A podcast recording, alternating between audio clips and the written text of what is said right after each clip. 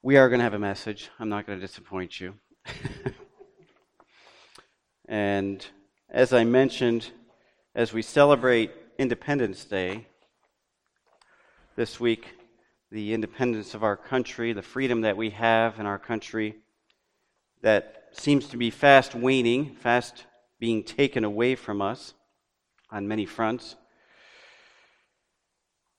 The security we have is that although we may someday lose the freedom we have in our country to freedom of speech, freedom of religion, freedom to assemble, the freedoms that are guaranteed in our Constitution, the freedom that we have in Christ can never be taken away from us. And it's because God loves us and He sacrificed His Son on the cross for us that we have this freedom in Him. When we went through Ephesians, the book of Ephesians, we saw, how much we've been given in Christ and how much God has done for us, not just in our lives, but all around us, providing us really the access to all of God's power, all of God's riches, all of God's blessing through Christ. And when we think of that, no matter what's taken away from us on this earth, no matter how much we are put in bondage on this earth, we still can celebrate the freedom that we have in Christ, and it's because of God's love. Here's one thing that I want to make us aware of.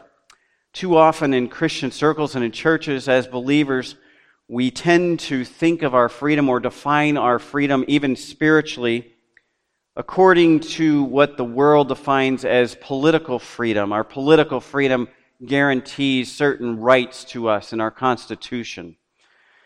And yet, that's not what we have in what we call Christian liberty. True liberty is not to do what we want, in a sense. It is, but it isn't, and I'll explain that in a minute. Okay? But we think about the freedom we have in this country, the freedom to think different things, and everybody has a right to say what they think. That's our freedom of speech, and there's nothing wrong with that. Except as Christians, not only do we get that freedom in our political structure by the Constitution to say what we think, we then have guidelines from God to say things in love. So everything has to be guided by God's rule of love. We think of the freedom that we have in the Declaration of Independence. It tells us that all men are created equal, and therefore we all have the similar opportunity to pursue happiness in our lives. And we are guaranteed that in those documents. And yet in the Bible, as believers, what we see is that as Christians and as followers of God, our life is not about pursuing our own happiness. It's about pleasing God.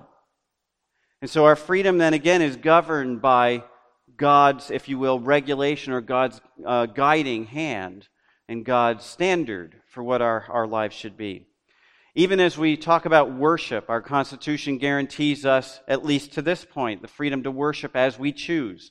And that's why we have such a diverse representation of religions and different ideas, religious ideas in our country. And that's okay politically. And yet, as believers, we know there's only one true God. There's only one way to that God.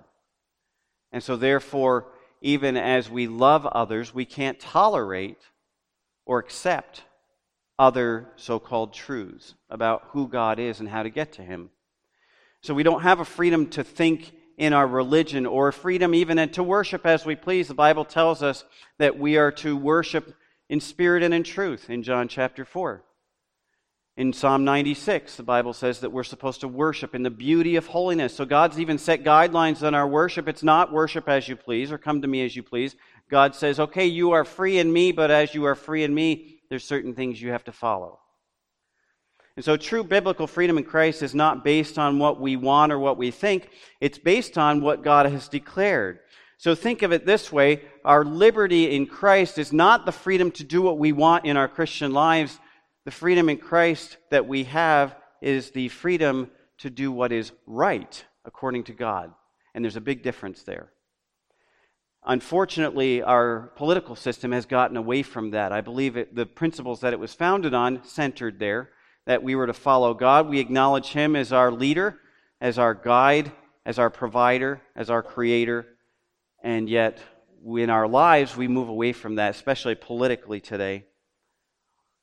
And so liberty, in defined in the political realm, is different than what we see or what we can define liberty in the biblical realm. But I want to define it as liberty, true liberty, is the freedom to do what is right according to God, not according to me. So spiritually, what we find in the freedom and being saved through faith in Christ Jesus is that we don't get to choose really anything. Our freedom in Christ is not about choosing what we want or choosing to please ourselves or choosing to live by our preferences or our opinions. That's not what God defines as freedom. What we see is that we can't choose how to be saved. God defined that. We can't choose another way to come to Him. We can't choose another God to worship or another way to worship God. We can't choose different ways to live our lives. We're to live in truth and in love. And so in freedom in Christ, it is very strictly defined by God. And as Paul puts it, he says basically, the freedom we have in Christ is the freedom to become a slave to God rather than a slave to sin. And that's true freedom. It's the freedom to do what's right. After salvation, we don't have liberty to choose how we live. 1 John 4 says to love your brother. Now, do we get to choose who we get to love? Well, that says love your brother, but what did Christ say in Matthew? Love your enemies. So who's out? Who's left out of that? Nobody. So when God says, you have freedom, you have freedom in me, and you have the freedom to love everyone. Now, I'm going to explain how that works, that although we're slaves and we're bound to the law of God as slaves to Him, we still have absolute freedom in Christ because we're not bound to sin anymore. So when we talk about freedom being choices, politically that may be true in our country as we live our lives and express ourselves and worship and all of that. But in our spiritual lives, our freedom is not defined by our preference or our opinion or what I want to do. Our freedom in Christ is totally defined by what we have in Christ and what God's expectation of us is as His children. And that's true freedom. Think about if you were to walk up to the average Christian and say, okay, what is the Christian life all about? Define the Christian life for me. What does it mean to be free in Christ? You know, many people today would take that idea of liberty or freedom in Christ and say, well, I'm free from sin, I'm free from the bondage of the law, and that's true, which means, therefore, that I get to choose a lot of things in my life. God loves me, God saved me, I'm going to heaven, but He's kind of, look at all this choice I've got to make now. And that's not necessarily what freedom in Christ is all about.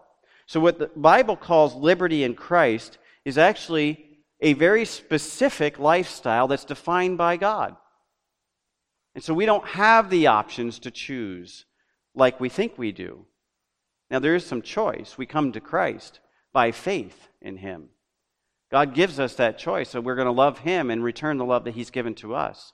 And if we make that choice to love Him, then in loving Him, 1 John tells us, we will obey His commands, and His commands are not grievous to those who love Him. So what we want to talk about today is this idea of Christian liberty or freedom in Christ and what the Bible says about it. We're going to go specifically to Galatians chapter 5. We've heard the first verse this morning before our last hymn. I should go to Galatians and not Ephesians. Okay, Galatians chapter 5 is known about that. Let me give you a real quick background on Galatians 5. Galatians 5 is a response of Paul to people who were in the churches. There were several small churches in Galatia, and the people in those churches had come to Christ, were saved, had understood the truth of the gospel and what Paul had taught them, and then Paul left and moved on. And then very quickly after that, there were some false teachers that came probably from Jerusalem. They were Judaizers. And Judaizers basically were of the idea that in order to be saved, you had to become a Jew again. Okay, and they were mandating circumcision specifically.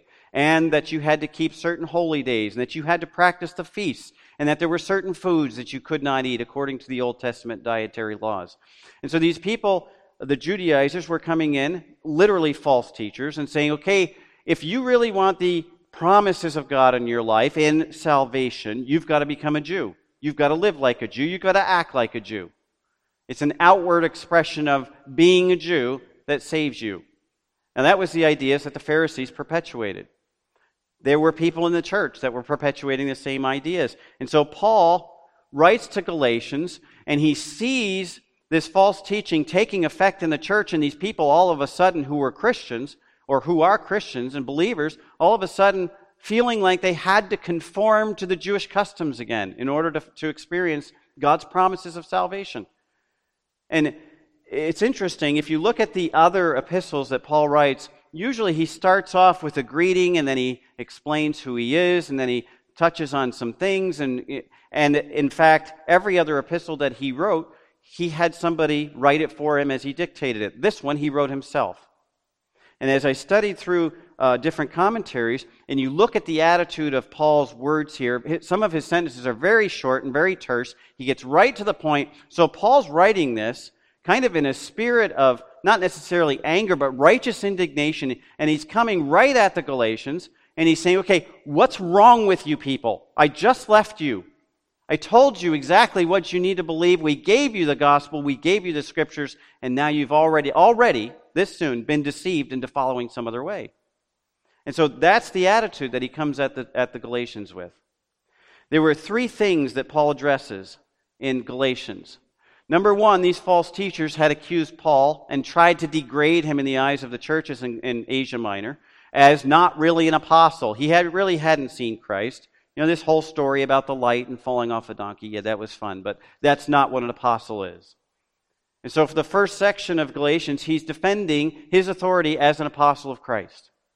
The second section, he basically is then trying to reestablish the doctrine of salvation by faith through God's grace. Okay? And he was just amazed that these people had all of a sudden decided that, we got to add works to it. We got to become Jews. We got to do all these things in order for salvation to be real. And chapters 3 and 4 specifically, he focuses on, no, salvation is by grace through faith alone. There's nothing you need to add to it. You don't have to become a Jew. You don't have to practice the customs. You don't have to keep the holy days. It's about faith. End of story. And that's chapters 3 and 4. And when you get to chapter 5... and 6, what Paul's saying is this. Okay, when you understand now you are saved and being part of God's family, you don't have to keep that law anymore. All of those things the Jews did, all of the customs, all of the traditions, all of even circumcision, it's not necessary. Salvation is not about the outward conformity. Salvation is about the inward transformation of the heart. And that's what's important to God. So this is where he's coming from when he writes Galatians. And when we get to Galatians 5, and I promise you I'm not going to preach the whole thing and then get to the passage. We're going to read this in just a minute. I'm giving you the introduction to it, okay? David's smiling because he's watching the clock. He knows I'm already 10 minutes in, and we just got the introduction here. All right, it'll go quickly. There's just some things we got to get down here. So we have the threefold purpose that he writes. Number one, to reestablish his authority as an apostle. Number two, to reestablish the doctrine of salvation by faith, or by grace through faith. And then number three, to encourage believers to live free from the law in the salvation that God gave them. They didn't need it anymore. So as we get to Galatians chapter 5, and this is where we're going to focus today, Paul addresses the heart of the problem, and he defines two wrong mindsets that these people had and tries to correct them. Now, I'm going to define both of these with one overall term. We're going to call it Christianity on my own terms.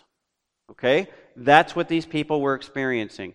And Paul looks at both extremes of this mindset of I'm redefining Christianity to be what I want it to be.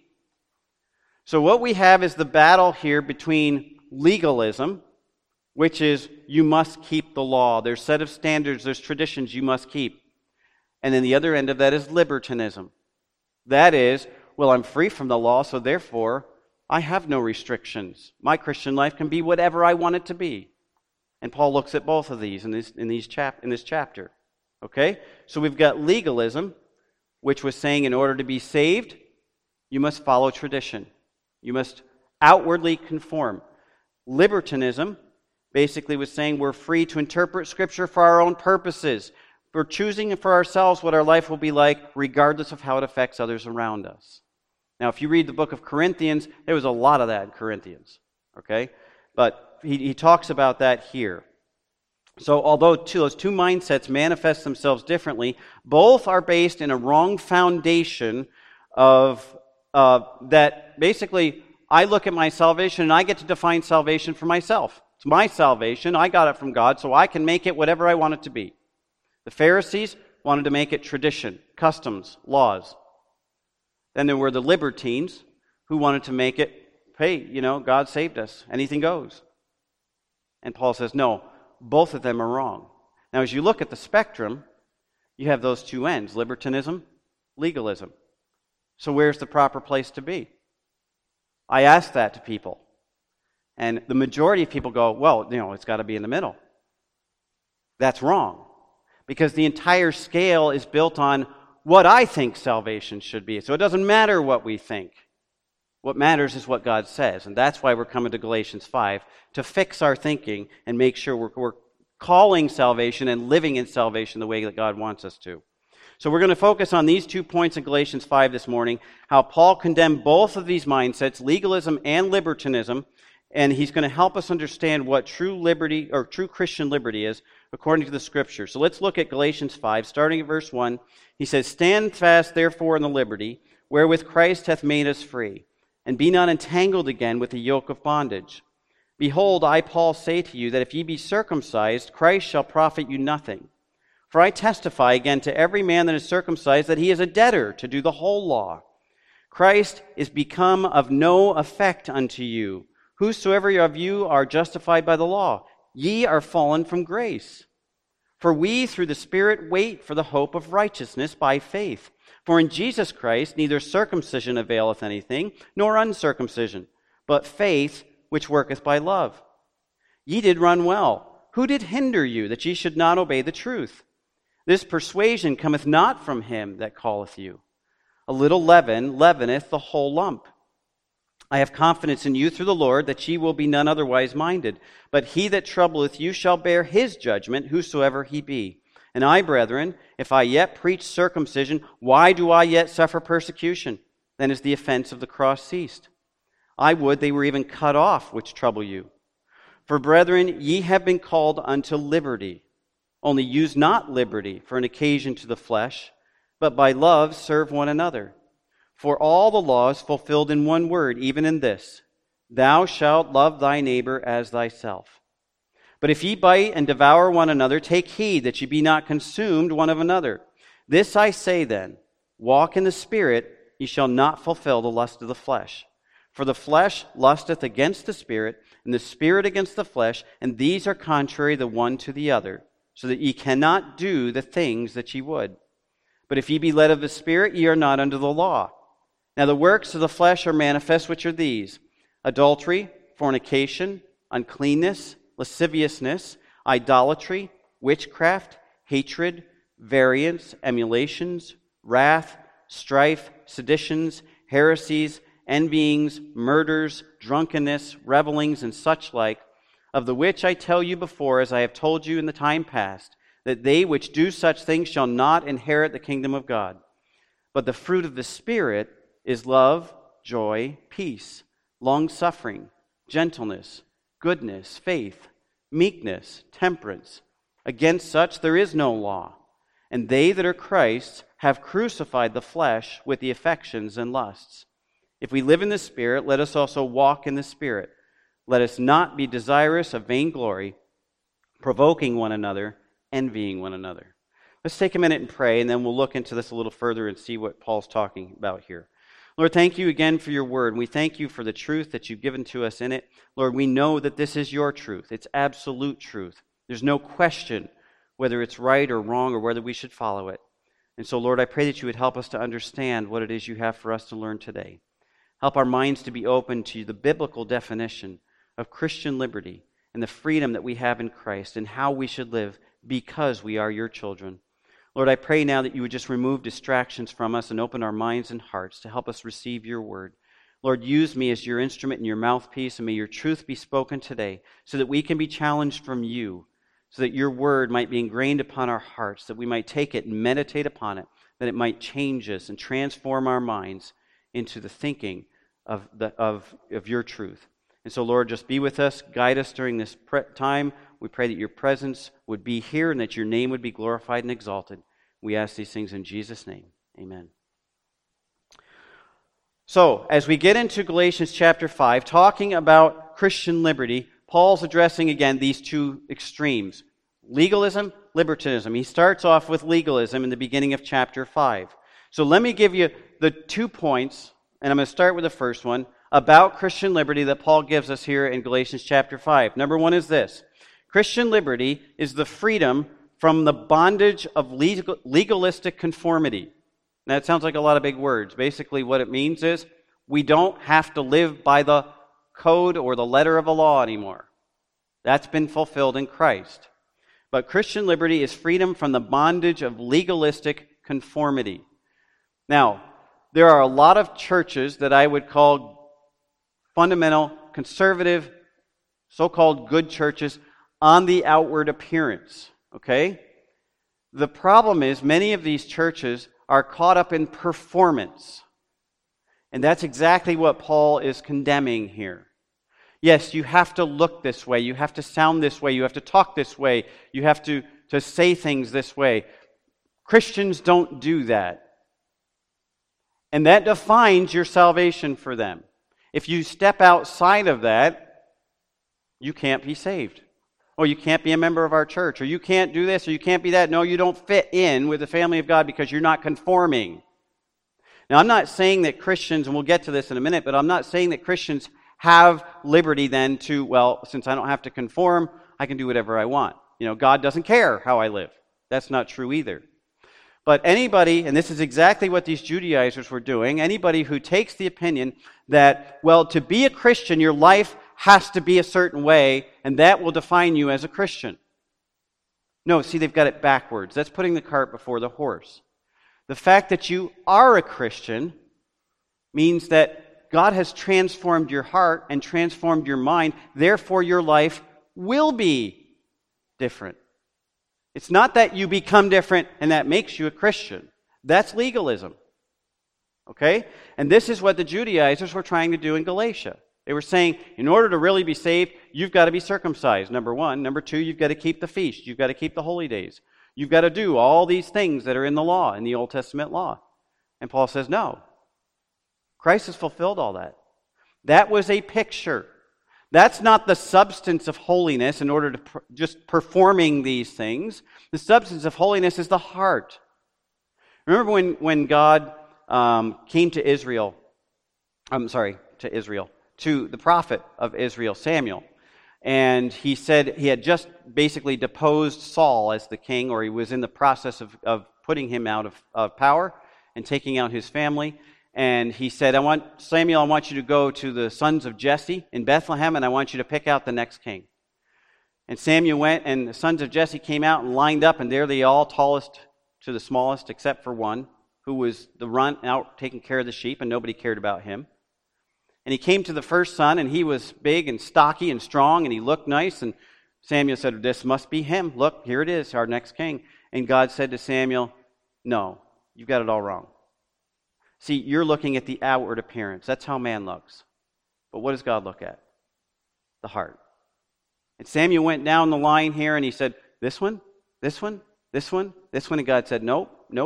I've rejected all of them. I don't want them. I have one that I've already chosen, because of his heart. And we know the story how David was chosen to be the next king of Israel, not because he was the most handsome, not because he was the strongest, not because he commanded a great personality and had lots of friends. It was because his heart was what God wanted it to be. Remember, he was called a man after God's own heart. And so God looks at the heart. And so that's what the Judaizers were missing. It wasn't about the heart for them, it was about the performance. And so the problem with the Galatians here that Paul's writing about is that someone had come in, these false teachers, and convinced them that you have to do something else to preserve your salvation, to maintain your salvation. It's not just about faith. You got to be this. You got to become a Jew. And Paul calls it a perversion of God's truth. He calls them false teachers, basically, and how he defines them. And the false teachers came in to convince them of something other than what God said. So in verse 8, Paul says this. He says in the scripture, I changed the page. Verse 8, he says, "This persuasion cometh not of him that calleth you." These things that these people are teaching you are not from God. Now, this is not something that was just prevalent in Galatia, okay? This was something that was happening throughout a lot of the churches.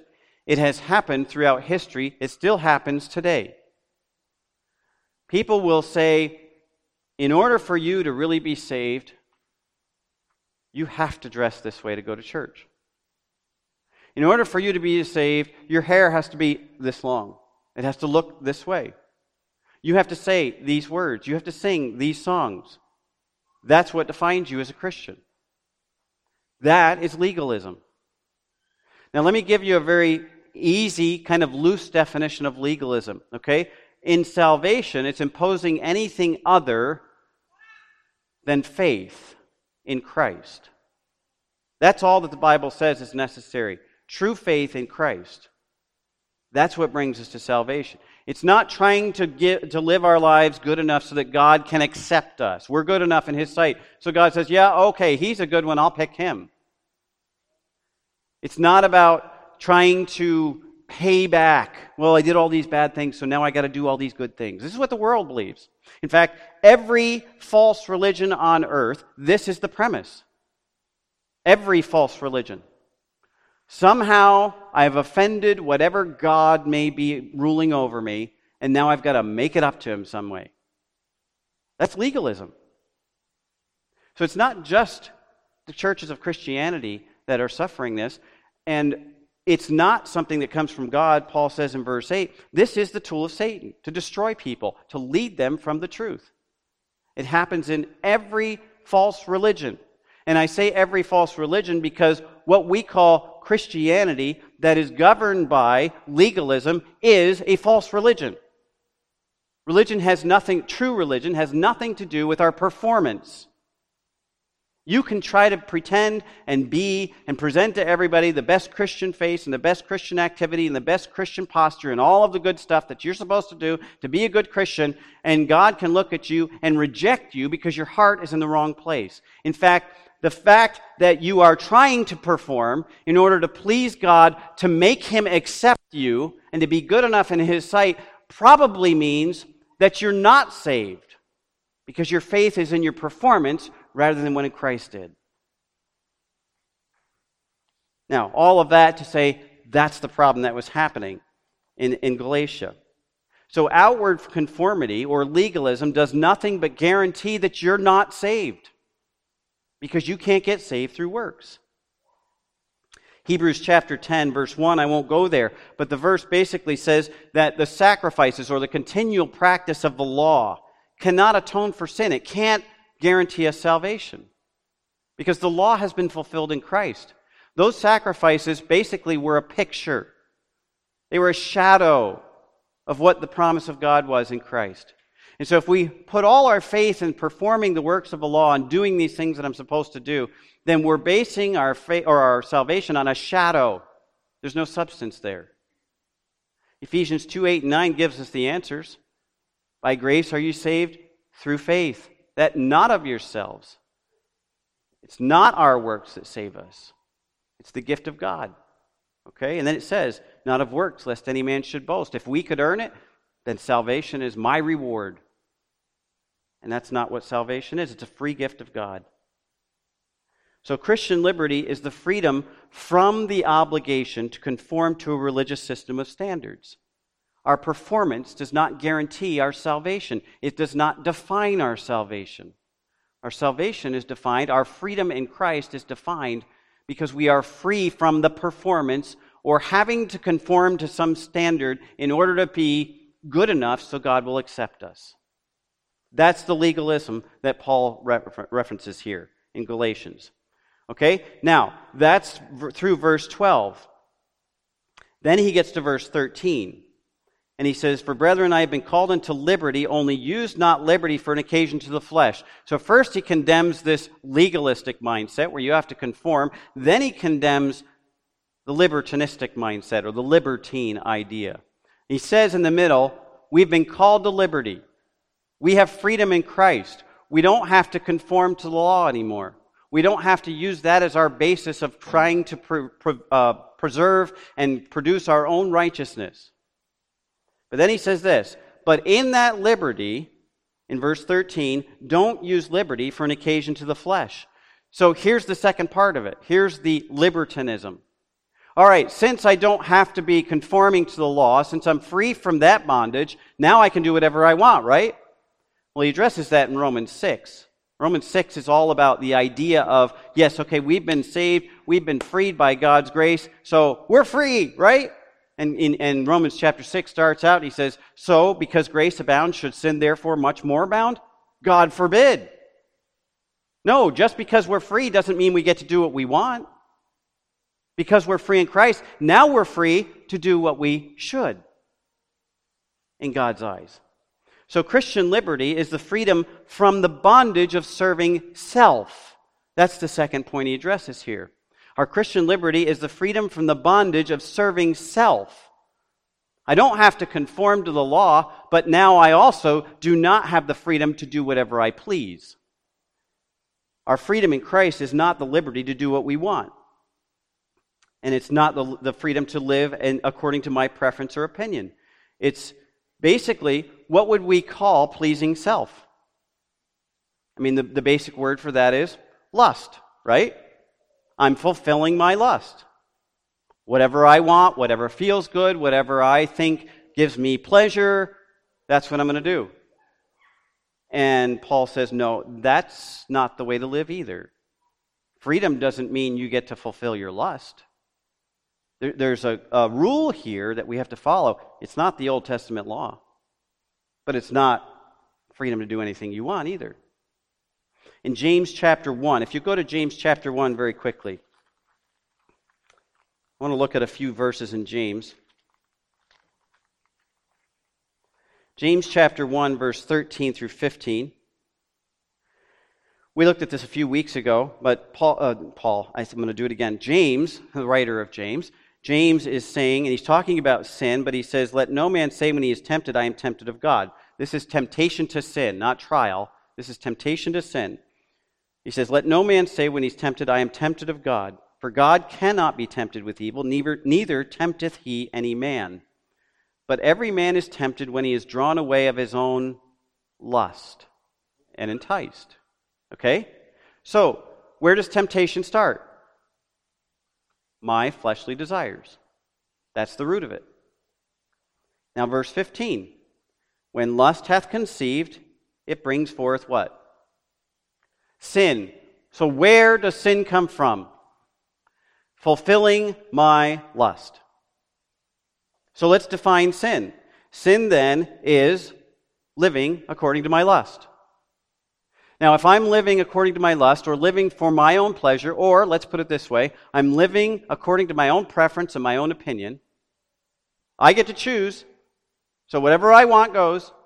Well, I'm going to cover that by scriptural principles. The Bible says don't, I won't. The Bible says do, I will, but anything in between, hey, that's up for grabs, right? No, it's not up for grabs. The Bible's got very specific principles. We are to live in holiness. Holiness is defined as what? Well, God is holy. Be holy as God is holy. Is God sinful? So the call for us to be holy means we are to live without sin. And it's possible because, as we saw in Ephesians when we studied it, God has given us the power and the Holy Spirit to be able to live without sin. We can't do it on our own, and that's where people fail because they try to perform instead of trust.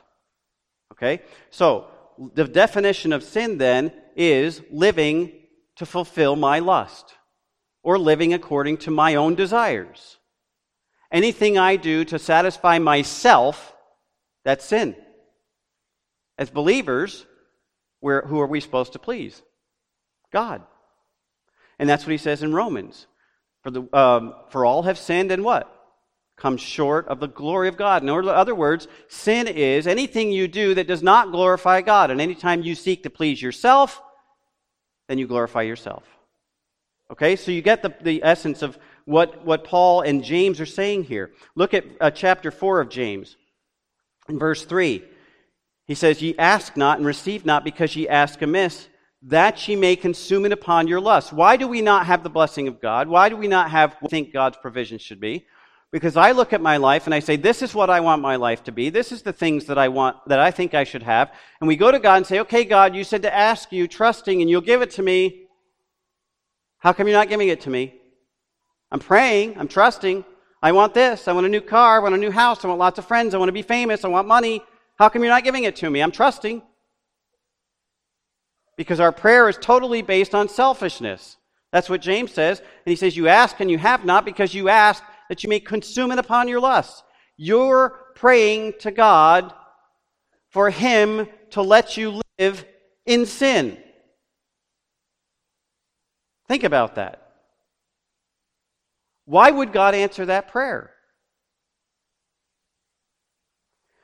Romans chapter 13, verse 14, Paul says, "But put ye on the Lord Jesus Christ, make not provision for the flesh to fulfill the lust thereof." You getting the theme here? Romans chapter 6, verse 12. "Let not sin, therefore, reign in your mortal body, that ye should obey it in the lust thereof." It's amazing how many times where you see the word lust and sin put together. Okay? 1 Peter chapter 2, verse 11. "Dearly beloved," by the way, this is not Paul, this is Peter, another apostle. "Dearly beloved, I beseech you as strangers and pilgrims, abstain from fleshly lust, which war against the soul." Ephesians chapter 2, this is a verse we studied, "Among whom also we had our conversation in times past in the lusts of our flesh." Paul told us in Ephesians, this is what you used to be. He says, don't live like the Gentiles because they live to fulfill their lusts. When we're in Christ, that changes. So it's not about performance anymore. Now it's about me. Okay, I don't have to perform. I don't have to do all those things. I don't have to obey rules. I don't have to follow somebody's standards. Now I can do whatever I want. Paul says, no, that's lust. That's as much sin as that is. And so anywhere on that spectrum where you think you can define Christianity or what the Christian life looks like, whether you're in legalism land or total libertinism where everything is free, or somewhere in the middle, it's a wrong thinking. Because the freedom is not based on what we think or what we have an opinion about. Freedom is based on what God says the Christian life is all about. Now, you want to define what's right as opposed to sin? Sin is anything I think is right. What is right is anything God says is right. In the Old Testament, when the Israelites went astray and started following false gods, there's a phrase that you see over and over. It says, "Everyone did that which was right in his own eyes." Christianity according to my terms. It's right in my eyes. The problem with this thinking is that it leads to relative truth. Okay? We can read the Bible and we'll say, well, you know, I see this. And so that means I can do this. That's right for me. It may not be right for you, but it's right for me. And we say, does God have different standards for different people? One person can live like this, and one person can live like this. Now, I'm not saying God calls us all to the same exact lifestyle and the same calling. Our calling is that we are to be followers of Christ. We're to be His disciples. We're to be little Christ, okay? But our lives are not going to all look the same as far as the exact details. But here's the problem. When we come to the Scripture and we say, well, this verse says this, so I think it means that I'm allowed to do all these things. And another person comes to the same verse and they say, well, I read it a little differently and I interpret it this way, so I don't see that that's the same. And then we come to the conclusion, well, we'll just have to agree to disagree. Peter tells us the Scripture is not open to any private interpretation. So when we look at Scripture and say, well, you know, we'll agree that everybody can have their own interpretation of Scripture and their own application, what we're saying is we'll allow relative truth within the church. And look where it's gotten us today. So libertinism basically is based on, I believe in relative truth. What's right for you may not be right for me. What's right for me may not be right for you. And Paul condemns then living in this mindset of sin, literally, whatever's right according to my own eyes, whatever I think is right according to what I want to see in Scripture, because sin is defined as living for myself. Go to 2 Peter real quickly. I want to show you one thing. 2 Peter chapter 2, verses 18 and 19. Okay, I already mentioned the false teachers that had come in, Judaizers, into the church of Galatia. Here Peter's talking about false teachers. In verse 18 of chapter 2, he says, for when they speak great swelling words of vanity. I'm sorry, 2 Peter. I said first, didn't I? 2 Peter chapter 2. For when they speak great swelling words of vanity, they allure through the lusts of the flesh. What do false teachers all have in common? They will twist the truth to make it seem like if I do something a little differently or twist the truth just a little bit, then I will get some benefit from it. Like I said, every false religion is based on that premise. Okay, I've fallen short. Yep, I understand that. The gods are not pleased, whoever that may be. Therefore, I have to earn my favor back. And if I do that, I might get something out of it. It's all about me. And so Peter says, they speak with great swelling words of vanity. They lure through the lust of the flesh, through much wantonness. Those that were clean escape from them who live in error. While they promise them liberty, there it is, folks, libertinism. While they promise them liberty, they themselves are the servants of corruption. So this extreme of libertinism, where I can interpret and apply God's word any way I want to, because I'm free in Christ, I'm not bound by the law anymore, is false teaching that appeals to our flesh. And it promises some benefit that we're going to gain for me. And anything that we motivate ourselves to do because I'm going to benefit from it, that's what God defines as sin. Because that glorifies me, not him. So sin, being defined by living for myself or according to my own thinking, is wrong. That's the essence of libertinism. But since Christ freed us from the bondage of sin, what Paul's saying as we get back to Galatians chapter 5 is this. You're free from the thinking, the bondage of sin that tells you you have to live for yourself, you have to protect yourself, you have to provide for yourself, you have to do everything yourself. That's sin. You've been freed from that. So now you no longer have to live for your flesh. So all the things that please me, I don't have to have. That's what freedom is.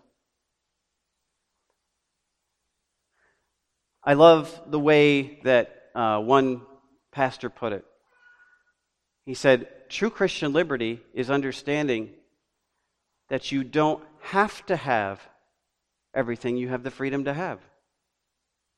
You don't have to participate in the things that you're allowed to do in order to have freedom.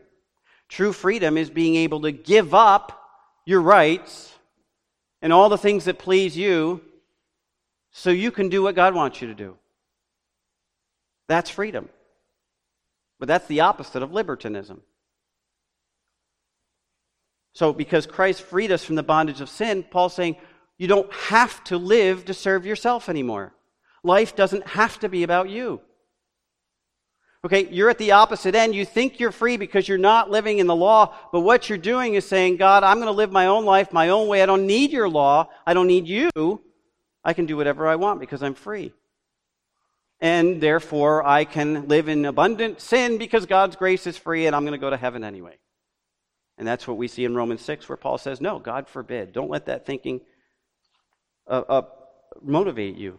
Go to Romans chapter 15 because through all of this, obviously, we want to be like Christ. The goal of a Christian life is Christ-likeness. In Romans chapter 15, Paul tells the Roman believers, and this is for all believers, the truth. He says in verse 1, we then that are strong ought to bear the infirmities of the weak, and not to what? Not to please ourselves. Okay? So here's the essence of the Christian life. We ought to bear the infirmities of the weak, not to please ourselves. Verse 2, let every one of us please who? His neighbor. For his good, to edification. Now here's the example in verse 3. For even as Christ pleased not himself, but as it is written, the reproaches of them that are reproached fell on me. In other words, Christ gave up everything he was entitled to and all the freedom he had so that we might gain something from it. And that is the definition of Christian liberty. We are free to give up whatever we need to give up, even those things we're allowed to do and the things that we enjoy doing, because it helps others, because I'm seeking their good before my own. So when we apply the Christian principle of Christian liberty to our decisions in what we call gray areas, now, okay, nobody wants to talk about those? No, don't go there. Okay. Now we're talking about things like how I dress. Well, the Bible doesn't tell me how to dress. It just has to be modest. It does. There's principles that apply to everything in our life. Here's one of them. Number one, don't please yourself, because that's not the model that Christ gave us. The way we dress ought to be so that we edify others and please God. Our music, oh, don't go there, that's personal. Our music is not my preference or what I think is best. Our music should be about what edifies others and what pleases God. So you see how this principle perpetuates the Christian life, or defines the Christian life, as it removes me from the equation. It's not about me or what I like or my preferences or what makes me feel good. It is, what am I free to give up that I can enjoy anyway, that God has given me, but I'm free to give up what I can enjoy because I'm more concerned about helping another person come closer and draw closer to God than I am about pleasing myself. That's Christian liberty. 1 Corinthians chapter 8. Go there real quickly.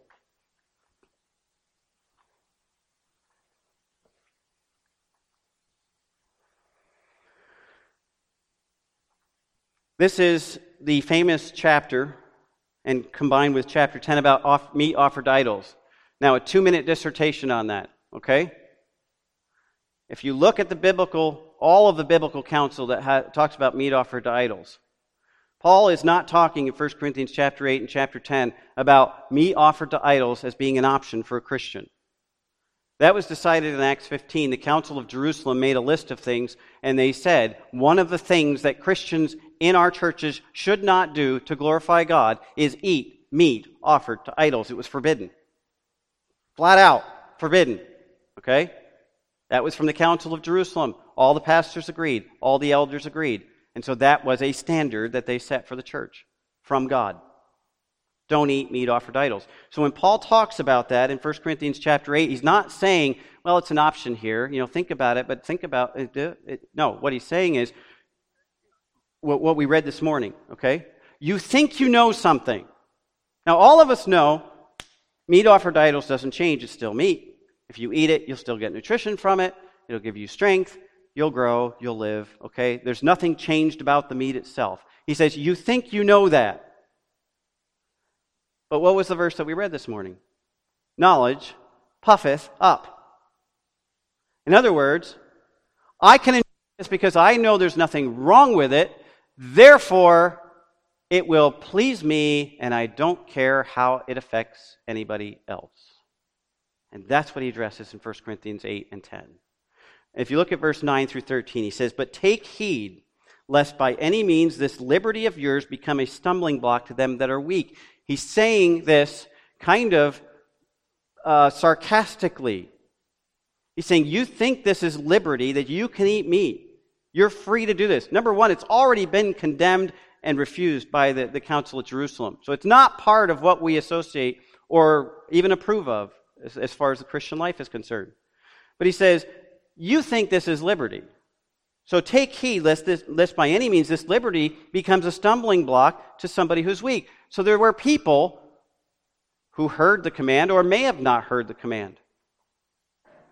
They thought it was absolutely wrong. Don't touch it. Don't have anything to do with it. And yet there's other believers saying, no, there's nothing wrong with it. It's just meat. You know, they're false gods. They don't exist. Come on, get real. And so they would eat it. They would encourage others to eat it. And these people who thought it was wrong were basically sinning, because in the same passage it talks about whatever is not of faith is sin. Keep reading, verse 10. For if any man see, which any man see thee, which hast knowledge, sit at meat at the idol's temple, shall not the conscience of him which is weak be emboldened to eat those things which are offered to idols? And through thy knowledge shall the weak brother perish, for whom Christ died? So here's the scenario. In my Christian liberty, I think I'm free to do this because there's nothing wrong with it. Wait, I shouldn't use that phrase because too many people use that as an excuse. There's nothing wrong with it. And if you use that to defend what you think is good for your Christian liberty, then you are squarely planted in the camp of libertinism. There's nothing wrong with it. It's not the right answer. The right answer is, what does God say is right? Now, I'm going to wrap this all up in just a minute, and it all comes down to one overriding principle, okay? Verse 11.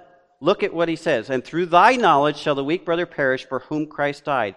But when ye so sin against the brethren, he didn't say, oh, I happened to offend them. Oh, I happened to violate their conscience. He defines that when you cause somebody else to do something or be persuaded into something that they believe is wrong, you cause them to sin and you are sinning against them. Why? Well, I didn't make them do it. That's not the point. The point is, you did it for yourself. Therefore, it automatically becomes sin. So he says, but when you sin so against the brethren and wound their weak conscience, what? Ye sin against Christ. So you can take all the specifics, you can take all the scenarios, you can argue back and forth. The basic principle comes down to this. If I do it because it's good for me and I don't care how it affects other people, it is sin in God's eyes. You can't define it any other way because it's all about me at that point. Okay? Now, you can put anything you want in this context. The principle is there. And I've had people come up to me and say, no, the principle is just about me. You can't do me. You know, it's all about me. No. Paul is talking here about the principle of offending my brother. It's the principle of living for myself and fulfilling my own flesh. And Paul says when you live that way and it offends other people or causes them to do something that's against what they believe God says is right, even if they may be a little weak in understanding, you're sinning. Oh, here comes the phrase, the tyranny of the weak. Okay, we can't be controlled by the person's weak conscience because they don't understand the Bible. Okay, that's true if you're talking about the gospel and the major doctrines of Christianity. If somebody comes up and says, oh, well, you know, to be a Christian, you have to become a Jew. Yeah, that's a weak understanding of the gospel. No, I don't change my view of the gospel because of that. But in something like this, as far as my lifestyle and the so-called choices God has given me, remember, Christian liberty is not I'm free to do what I want, or what's allowable even, I'm free to give up what I can do to help somebody else. And so what Paul says, and I'm going to spare you the time just going through the rest of the passage, but what he's saying is this. Why, when you've been freed from the law and the bondage of that, you come over here on the other end of the spectrum, on the same plane, and now you're choosing to go right back into bondage of serving yourself and not loving other people. He says that's not liberty. That's not what Christian freedom is all about. Go to 1 Corinthians chapter 10. And by the way, before you turn, real quickly, look at verse 13 in chapter 8, okay? He says, wherefore, if me make my brother to offend, I will eat no flesh while the world standeth. In other words, Paul was willing to give up all meat in order to win people to Christ and bring them closer to God. That's Christian liberty, okay? And he lived it out. 1 Corinthians chapter 10, verse 23. He says, all things are lawful for me, but not all things are expedient. All things are lawful for me, but all things edify not. In other words, I might be allowed to do this because God does not condemn it or say don't. It may fit fine within my lifestyle as a Christian, and there's nothing wrong with it. Oh, there's that phrase again. But does it edify other people? Does it bring people closer to God? Does it help them understand who Christ is? Now, you think about that question specifically. As they look at me, do they see Christ in my life? Christ, we saw in Romans 15, did not live to please himself. He gave up everything to help other people. That is the substance of Christian liberty. I am free to give up everything I'm allowed to do, everything I'm allowed to enjoy, to help somebody else. So freedom in Christ gives me the liberty not to have to please myself. And whenever we stand up for our rights, I'm allowed to do this, you can't tell me I can't, I forget the standards. Don't tell me about standards. I'm going to do whatever I want because it doesn't hurt anybody else. Sorry, that's the wrong answer. And Paul's basically condemning that. He says, no, that is pleasing the flesh. That's self. And that is sin. I'm going to give you one real quick example here. Now I'm going to tread on real thin ice, and I'm going to make a lot of people shake in their boots, okay? Tithing. Don't talk about giving, okay? That's bad. Tithing is a principle that has been abused on both sides of the coin, pun intended, okay?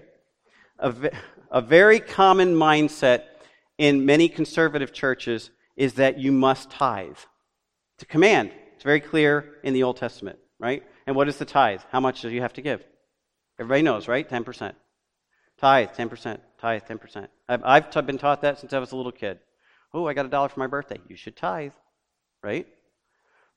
Now, this was part of God's command in the law. When you go back in the Old Testament law, and because of time, we're not going to take all the time to look at it, but do this study. Look at the tithe. The tithe was not 10%. There was a 10% tithe that went to the priests that basically were the government of Israel. There was another 10% tithe that went to support the feasts and the poor people. There was another 3% tithe that went to the year of Jubilee and some other things, okay? So God actually mandated of the children of Israel, about 23.5%, 23.3% of their income, of everything they had. This was to be given, 10% to the priest, 10% for this, 3% for that. It was basically 10% every third year, the last one, so we make it 3%.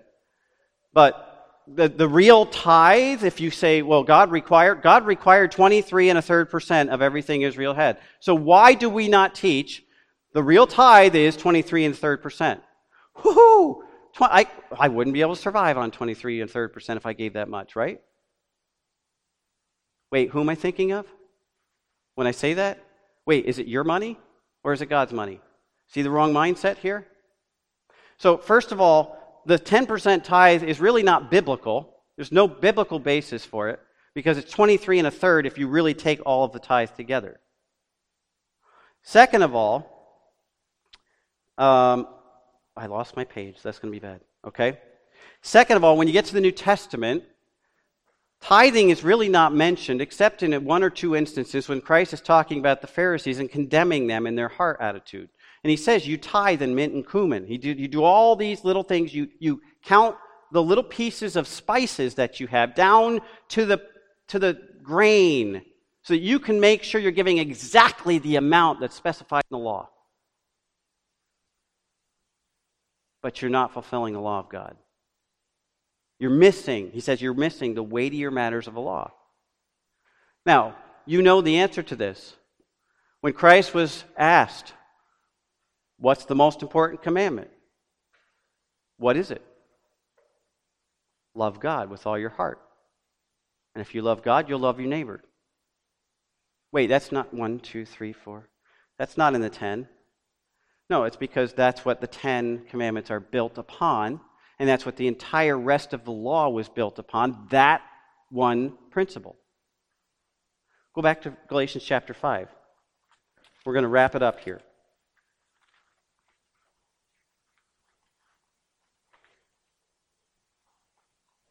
Okay?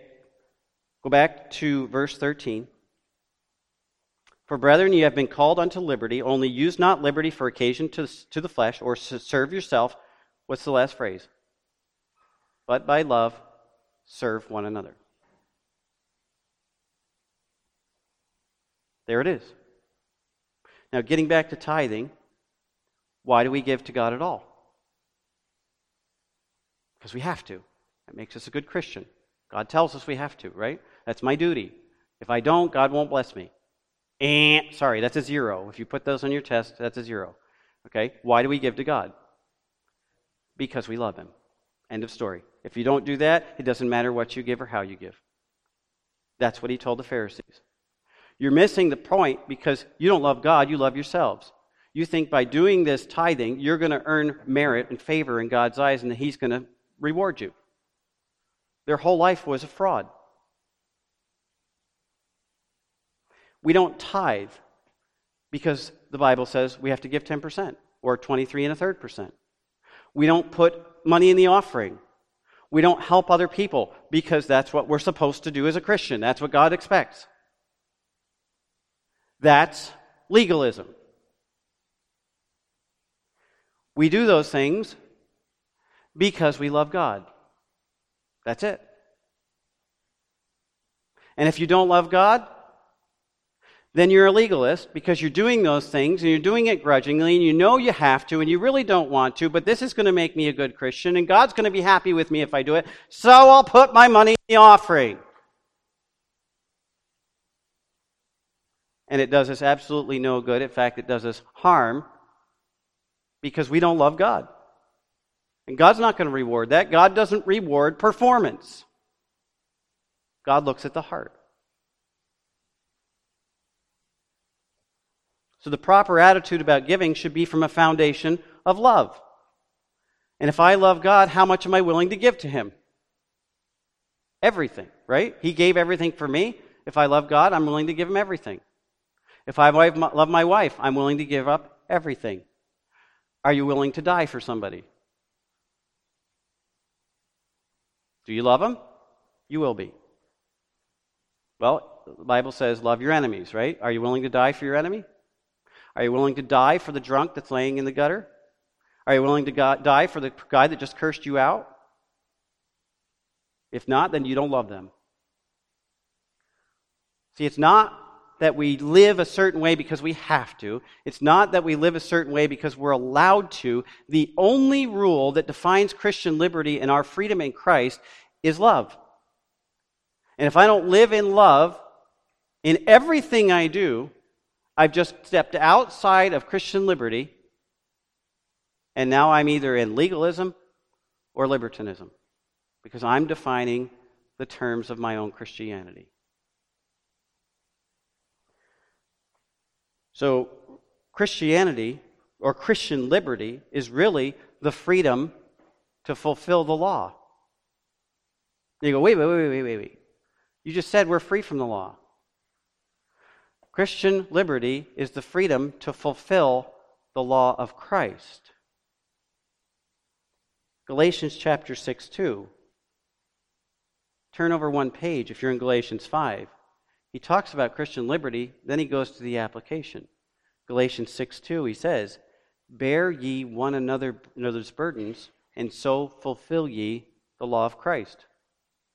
My life is not about me. My life is because I'm here to help other people. James chapter 1, verse 27, James defines what true religion is all about. What is the Christian life? What is Christian liberty all about? James defines the perfect law of liberty and living in that. And at the end of chapter 1, he says, true religion is this, to care for the widows and the orphans. What, we're supposed to start an orphanage and a nursing home? No, the idea is, those are the most outcast people. Those are the most neglected people in society, especially in this day. Okay? He says, you look at the poorest, you look at the worst, you look at the bottom of the barrel, and you love those people. And they can't pay you back, ever. Because if you love them and they can't pay you back and you still love them, that's real love. I get nothing out of it. If I have an expectation of return, that's not love. That's legalism or libertinism. That's not love. Our liberty is to fulfill the law of Christ, which is the law of love. James chapter 2, verse 12 says, "So speak ye, and so do, as they that shall be judged by the law of liberty." In other words, the law of liberty is, am I living in love? Does love define and motivate everything I do? Do I worship God because I love Him, or do I come to church on Sunday because I have to and I got to make an appearance? Do I put money in the offering because that's what's expected and I got to do my 10%, or it's because I love God and I want to give back to Him what He's blessed me with? Do I help other people because I have to and that's required of me and that's a duty of a Christian to love others because that's what the Bible says? Or I can't help loving other people because the love of God so fills me that it overflows to other people. So the new law of Christ is love. Now, we're not free from the law altogether. Because remember, Christ said the whole law is based on what? Love God, love your neighbor.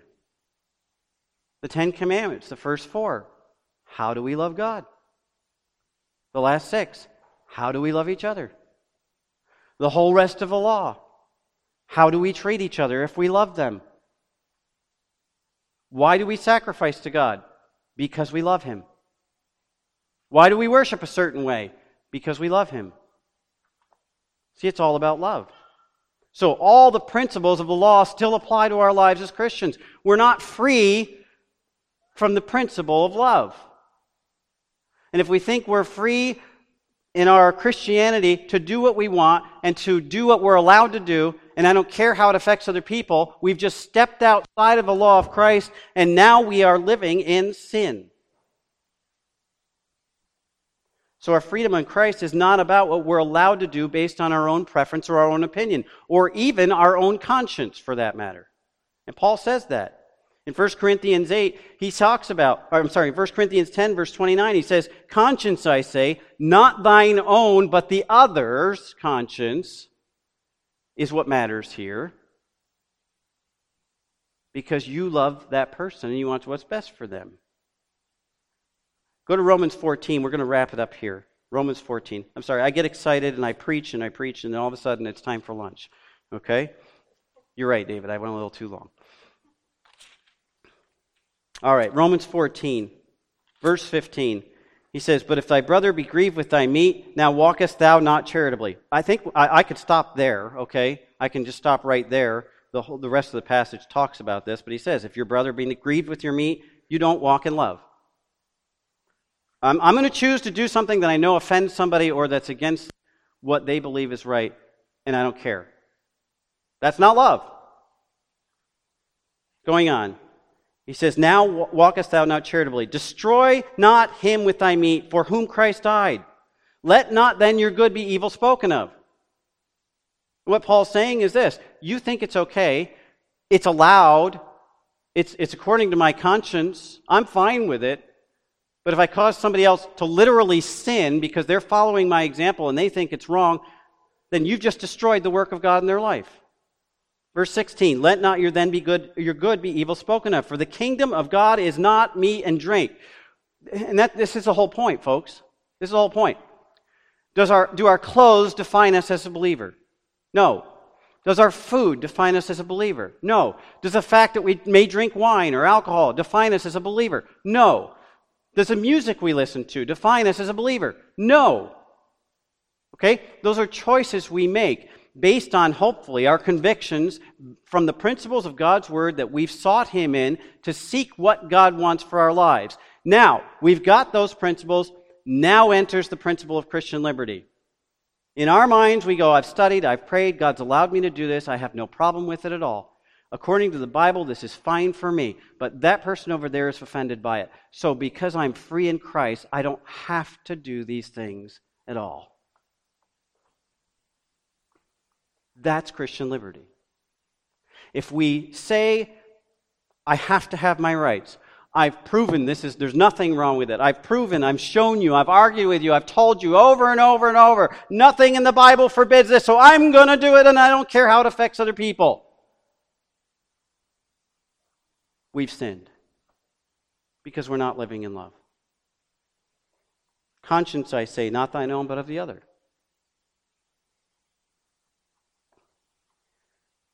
Verse 17 in Romans 14, for the kingdom of God is not meat and drink, but righteousness and peace and joy in the Holy Ghost.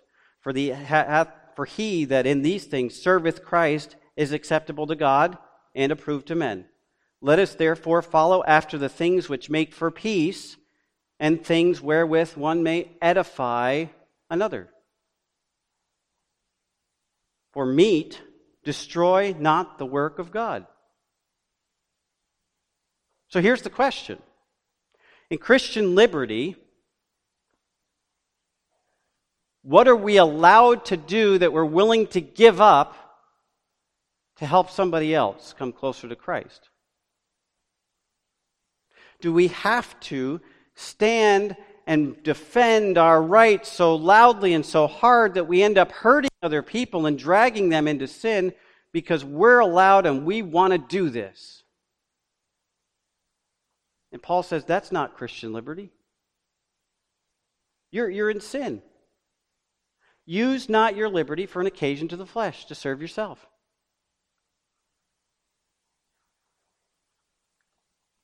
Scripture's clear about what true freedom in Christ is all about. It's about serving others in love. End of story. And what am I allowed? What am I willing to give up to do that? That I'm allowed to do. James chapter 1, verse 21 through 27, I'm going to finish with this. Wherefore, lay apart all filthiness, superfluity of naughtiness. Naughtiness is basically self-serving, okay? Self-pleasure. Receive with meekness the engrafted word, which is able to save your souls. But be ye doers of the word.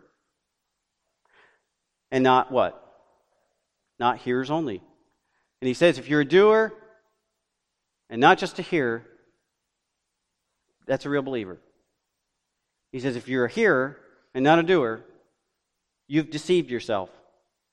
Verse 23, for if any be a hearer of the word and not a doer, he's likened to a man beholding his natural face in a glass. For he beholdeth himself, goeth his way, and straightforth forgetteth what manner of man he was. But whoso looketh into the, what? Perfect law of liberty, and continueth therein, he being not a forgetful hearer, but a doer of the work, this man shall be blessed in his deed. If any man seem to be religious and bridleth not his tongue. In context, if you think you're allowed and all you can do is argue and defend yourself, he deceives his own heart. This man's religion is in vain. You cannot be a believer, a follower of Christ, and continue to defend your right to do something because it's allowed and I don't care how it offends or affects anybody else. Because that's not the law of Christ. And then James says, pure religion and undefiled before God and the Father is this, to visit the fatherless and widows in their affliction, and to keep himself unspotted from the world. Love and holiness. There's the Christian life in two words. Love toward others, holiness before God. Now, part two of the message is the holiness part, okay? That's like 12 weeks. We won't do that today. But here's the challenge. Are you a doer of the word? Are you ready to sacrifice your desires and preferences for the good of others as you exercise true spiritual liberty? Or are you going to deceive yourself into living a vain religion? And I'm using the Bible's terms, by the way. Are you going to deceive yourself into living a vain religion of personal preference and allowance with a because I can attitude, neglecting the law of Christ in your life with apathy about how your life affects other people? We are absolutely and totally responsible for how everything we do affects others. That's what the Bible says. Because if we love others, then everything we do, every part of our lives will be for the purpose of glorifying God and edifying other people. And since the Holy Spirit has empowered us to live in love toward another, then we should have nothing to worry about as far as whether we're living truly in liberty or not, the way Christ defines it, because God has enabled us to live without sin. God has enabled us to love like He loves. The only thing that's keeping us back from that is there's nothing wrong with it. I want to do it. I like it. And I don't care about other people. It doesn't matter whether you're a legalist, observing laws and traditions to define your religion, or whether you're a libertinist, making free choices because you can. If you don't care about other people, and everything's not motivated because of your love for God, then you're totally outside of what Paul says is freedom in Christ. You are still in bondage to Christianity on my own terms. Are we going to be doers, or are we just going to be hearers? That's the question. Let's pray. Father, we thank you that your word is true, and there are many times in our lives as we see the principles that you teach us that it challenges us. And Lord, this one's hard, because this touches us in very personal areas of our lives that we don't necessarily want to give up, and we don't see anything wrong with things. And yet that's not the point. The point is, does it please you, and does it help other people? That's the law of love that we've seen in Christ. And that's the law of love that you want us to live in, that you've grafted us into your family to represent on this earth. So Lord, as believers and in this church, I pray that you would convict us of those areas that we're holding on to, that we can't let go of, because it's pleasing to myself, because it's all about me. Lord, help us to sacrifice ourselves, to give those things up in order to help other people, to bring them closer to you, to edify them in the truth of your word, to be the example that Christ was on this earth, giving up everything and making himself of no reputation so that he could draw others closer to you. Lord, thank you for teaching us. I pray that you would help us to stay in our minds, help us to meditate on this and how we can practice this on a regular basis. And Lord, as a church, I pray that you would just show us how we can manifest this in our outreach to others, how we can live this in our lives as a group here, so that you're glorified in it and so that people are drawn to you. That's our purpose. That's our goal. So we just ask you to lead us in that. Thank you again for this time. I pray that you would just be glorified as we continue our worship, as we celebrate the Lord's Supper together, the sacrifice that Christ gave, rejoicing in the salvation that you have given us and the freedom that we do have in Christ. Lord, we just bless you and praise you. In Jesus' name we pray, amen.